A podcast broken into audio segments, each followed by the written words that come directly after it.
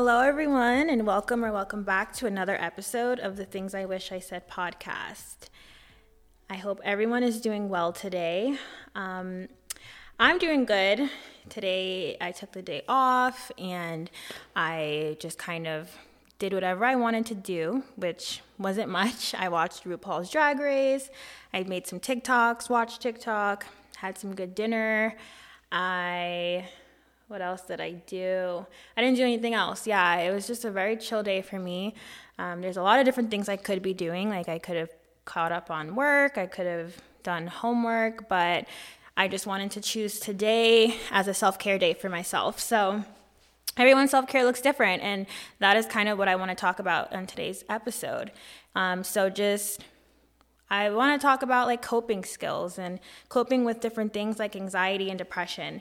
I want to share my personal experiences and I also want to share some of the things that I've I've like picked up on during, you know, being a therapist and just throughout my program. So starting off, um, like anxiety looks different for everyone.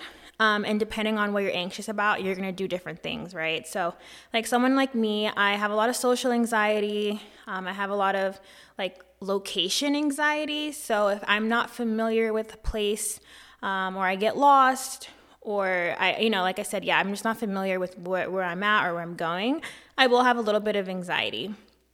I also have anxiety with like things I just can't control. That's like the main thing of anxiety. It's like the fear of the unknown. Um, but I have like a lot of health anxiety and just like sometimes I don't even know what my anxiety is about. Like I have a lot of general anxiety. Um, so just depending on what your where your anxiety comes from, you'll find different things helpful for you. So that's something that I've had to really accept. So working with my clients, they don't not every single coping mechanism works for every client so some of them will be like no this is absolutely terrible and for some people they're like yes this is great so that's also with me like there's certain things that if you were to ask me to do, I'd be like, that's extremely not going to help me out, or it's going to make it worse. um, like there's one coping mechanism. It's kind of like guided imagery. So like you'll close your eyes and you'll kind of think about like it's like an exercise and it's mostly for kids, but you'll kind of close your eyes and think about yourself on like a flower, like a land of flower, like pick your favorite flower and put yourself in that location where you're gonna lay on your back and you're alone and you're gonna sit there and lay. And I'm like, that does not help my anxiety because I'm terrified of being like in a land where there's like no resources, like where there's nowhere I can run to, there's no one around. So like for me, that triggered my anxiety. And I have a client who like has the same kind of anxiety as me. And so like I was reading it and then I stopped and was like, I'm sure this isn't helping, huh? And she's like, Yeah, no, that's like my biggest fear. And so I was like, Yeah, this might work for others who really like that relaxation type of thing. Um, like for me, though, if I wanted to meditate or like do guided meditation, I would prefer to be like in a city, sitting at a coffee shop, imagining myself in a really cozy loft and like I don't know, like things like that, like where there's people walking around me and it's raining, like that's relaxing for me. Whereas some people like that, like isolated, deserted type of like imagination thing. Um, so that's one thing, right? Like if you're really just like you can't sleep. That's something that i tell a lot of the, my clients like at night. If you're just having a lot of like intrusive images that you're not wanting to see that's when that might be helpful where you close your eyes and just try to think about something else. So like daydream or um, just think about a place where you've been that really supports like your feelings of comfort and happiness and things. I'm sorry if i sound super stuffy. I don't really know why i do but i'm like in like an area that there's probably a lot of dust. So I apologize for that. But yeah, so another um, coping skill that I personally enjoy that has helped me with a lot of my social anxiety is to carry around a water bottle everywhere I go. Like I do. You will not see me without a water bottle, and you won't like if I travel. I always take a spray bottle, um, like you know, like the Evian. Um, it's like really, it was really popular at one point for like makeup or just for skincare. Um, you don't have to buy that because to me it's a little bit ridiculously priced. However, the way it sprays like a mist is really helpful. Um, like if you were to just get like a random dollar um, spray bottle, it might not be as pleasant to spray on your face but yeah, like say I have a flight or I'm going to be like in a very crowded area. Um, I always bring something like that to kind of if I start to feel my heart rate kind of increase, then I'll just spray my face really quickly with it. Um, it's not always going to be cold, but kind of just getting that water on your face is going to help you like regulate your like your panic symptoms, you know maybe you don't know, but that's what I'm telling you. Um, that's helped with me. Um, I don't necessarily know the science behind that. I'm sure I could find out, but that's not what you guys are here for. I'm sure you just want to know something that'll work quickly. But with that being said, there's like other things you could do with like cold water. You could just like, if you're at school, you know, you could just splash your face with some cold water. You can get ice cubes, um, put it on your face. Um, you could take a cold shower. That's like really helpful. Um, what else? Um, yeah, it's like anything like ice, like anything cold to kind of just like put on your body to like almost make you like freak out because of how cold it is. Like kind of like puts you in a state of shock, but like not anxiety shock. It like it like basically stops you from thinking about whatever you're anxious about, you know? Um, so I find that to be really really helpful. Like it's an immediate fix. A really big coping skill that I used to not really be someone who believed in like affirmations, but I do now. I believe in saying positive things to kind of calm you down. So I will state any affirmation that I find to feel relevant to my situation. And so if I'm in a place where I'm uncomfortable, I will say, I am, or what is it? Well, I will say, like, I am safe I am loved, I feel peace, like whatever. And then something that I really enjoy saying is being uncomfortable does not mean being unsafe. So that's a major one for me because I associate being uncomfortable with being in danger. Um, and so that is really challenging because anytime I'm a little bit uncomfortable, like whether that's my body, like something feels off, I'm like, something's happening, something's happening. Like I immediately think that I need to go to the hospital. If I'm like on an airplane, and obviously, an airplane isn't always going to be 100% comfortable, but it doesn't mean you're in danger. It doesn't mean you're not safe. So I've had to really step back and tell myself that. And it's really, really helped. And so any type of affirmation that you feel like works for your situation, just repeat it. Repeat it until you genuinely believe it. And honestly, those seem more like panic uh, panic attack kind of coping skills. That's really what I think I think that with anxiety, when you just have that lingering feeling, there's a lot of things you could do for that. There's you know, um, doing something you love, taking a walk, calling a friend, writing in a journal. Um, and they say these things, and I know everyone knows these things, but it's like seriously helpful. So, the biggest part of coping is really believing that what you're going to do is going to help. And so, if you don't believe that, then it's really not going to do anything. Um, so, like with meditation, I know a lot of people feel like meditation doesn't work, but of course, it's not going to work if you're not giving it that chance. Um, and so, like, that's something that it's with meditation, it's not going to be a quick fix. Meditation, you have to do it over time and have that become part of your lifestyle to overall decrease your levels of anxiety and depression.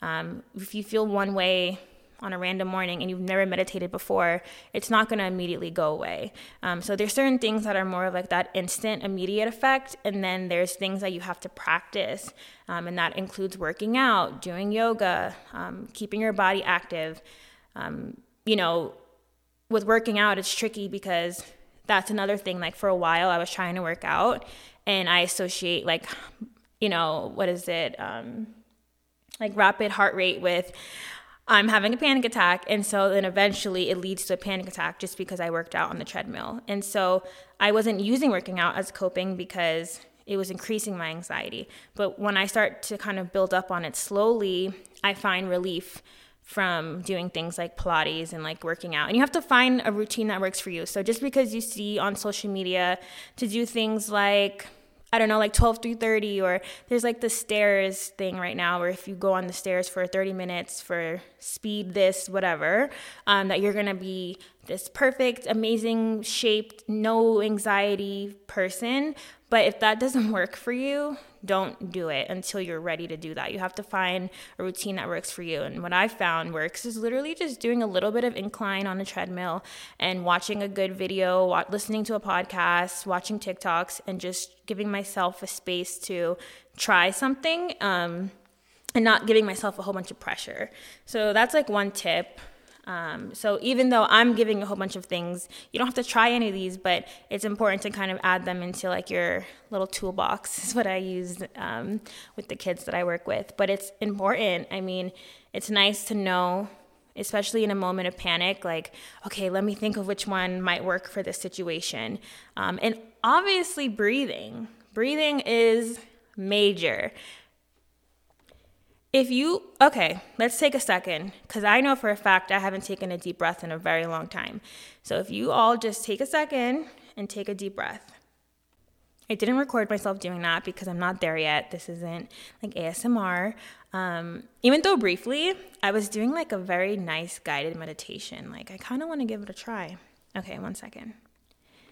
Now you're gonna close your eyes whenever you're ready put your hands on your palms. that doesn't make sense. Hold on. Put your palms facing up on your lap and rest them gently. And while doing that, you're going to want to position your back straight like you are being pulled by a string from the top of your head. And when you do that, like I mentioned before, if you feel comfortable, go ahead and rest your eyes. And now I want you to take a couple seconds to breathe. On the count of three, we're going to inhale for four seconds, hold for four, and out for eight. One, two, three.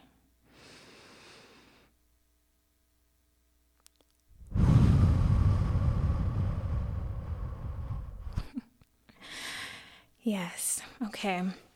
Now you'll find yourself breathing at the rhythm that feels comfortable for you.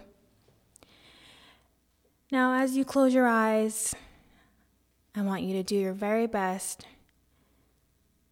to imagine yourself in a safe space. Now, for you, that might be your bed, that might be at someone's house, it might be in someone's arms, or it might just be in a shower, maybe you're in the pool, anything. So take a second to think about a safe space for you where there's no triggers, there's no violence, conflict, stress. And when you get to that place, I want you to think about how you're feeling. What are you feeling right now? And what do you feel when you're in that safe space? For example, Right now, I feel a little weird. I'll be honest. But when I really focus on my safe space, I feel gratitude. My body feels fluttery. I feel chills going up my spine. And I'm a little shaky because when I'm really feeling gratitude, my body feels a little weak, like it's accepting what's finally coming. Okay, I'm done. Okay, so I was really vibing. I think that I felt more relaxed than I have in a long time by doing that, and I hope you guys did too. Um, I don't even know like where this is going, but I'm real. I'm just sharing some coping things that I've like kind of talked about this week with different clients and with myself. Um, something that someone taught me that I ended up like really adapting is this method of kind of just like giving yourself a second, right? I always say, give yourself a second, think about whatever it is you're anxious about, um, and then also just explore it if you would like to, kind of explore the worst case scenario. So, this is something, this isn't what my friend taught me, but this is what I've kind of learned in my program. Like, what's the worst case scenario, right? If you're anxious about a presentation, okay, if you mess up a word, if you stutter, what is the worst thing that's gonna happen? Right? What is your biggest fear and what's the worst thing that's gonna happen? And then also break down the evidence. Has this ever happened? If you've heard someone make a mistake, how did everyone else respond? And you really have to just like point out the facts. Um, like if someone says no to you, what's the worst thing that's gonna happen? You might feel a little disappointed, but that's you. That's something you can control. No one else is gonna be depending on the situation, right? But that's the whole point of this is like if you weigh out all those options, right? If it would be if you have a classroom full of assholes and you know for a fact they're going to burst out into laughter, okay, I get it. I get why you have anxiety. At that point there's not much you can do other than just get through it, right? Other than do other things like distract yourself, practice, study, make it to where you know that information so you feel confident. But like you have to explore it and see what those fears are and then break down if that's actually likely to happen. Um, and so, what the other thing that I was gonna say is if you don't wanna do all that yet, right? Maybe you're at work, maybe you have something you need to do right now. Think about it for a second. Envision yourself literally like wrapping it up, putting it in a box, putting it away for later and then give yourself time later on that day to kind of re like process that right? Because sometimes there's not a place for you to do that if you're in the middle of like a busy day. Um, that'll add anxiety on top of you. That's a little bit hard and a little bit challenging um, but that takes a lot of willpower to be able to just be like i'm going to think about this later. Um, so that might be more challenging but it's an option. Um, but yeah i personally like the exploring it until it's as big as it's going to get, right? So it's like, let me challenge this. And if my fears are rational, then I give myself permission to have that anxiety. But if my fears are a little irrational, I'm like, okay, it's time to just put that fear in the trash or like put that anxiety in the trash because what am I fearful of? I just went through all of it and nothing adds up, nothing makes sense. Um, so, yeah, I don't want to talk too long because I want to kind of break this up. Um, this was a little bit random. I just was thinking about coping skills and was like, I'm gonna make a podcast on that. Um, but once I have like, um, I, I'm doing like a research paper on like other type of coping things for like self-esteem and identity and things like that and so i would love to share that on the podcast um, especially after getting some legit like research and evidence um, this was a little bit more lighthearted things that have worked for me and so i really hope you guys try them out and i hope you enjoy and remember anxiety and depression, these things, it happens. And sometimes you just have to allow yourself to feel it. Allow yourself, give yourself a day, give yourself an hour, um, and don't be too hard on yourself. And it's it's it's common. And so, take care of yourself. Give yourself an extra tight hug tonight, um, and or today again, whenever you're listening to this, and just do your best. You know, you can't expect to be perfect. Um, life is hard.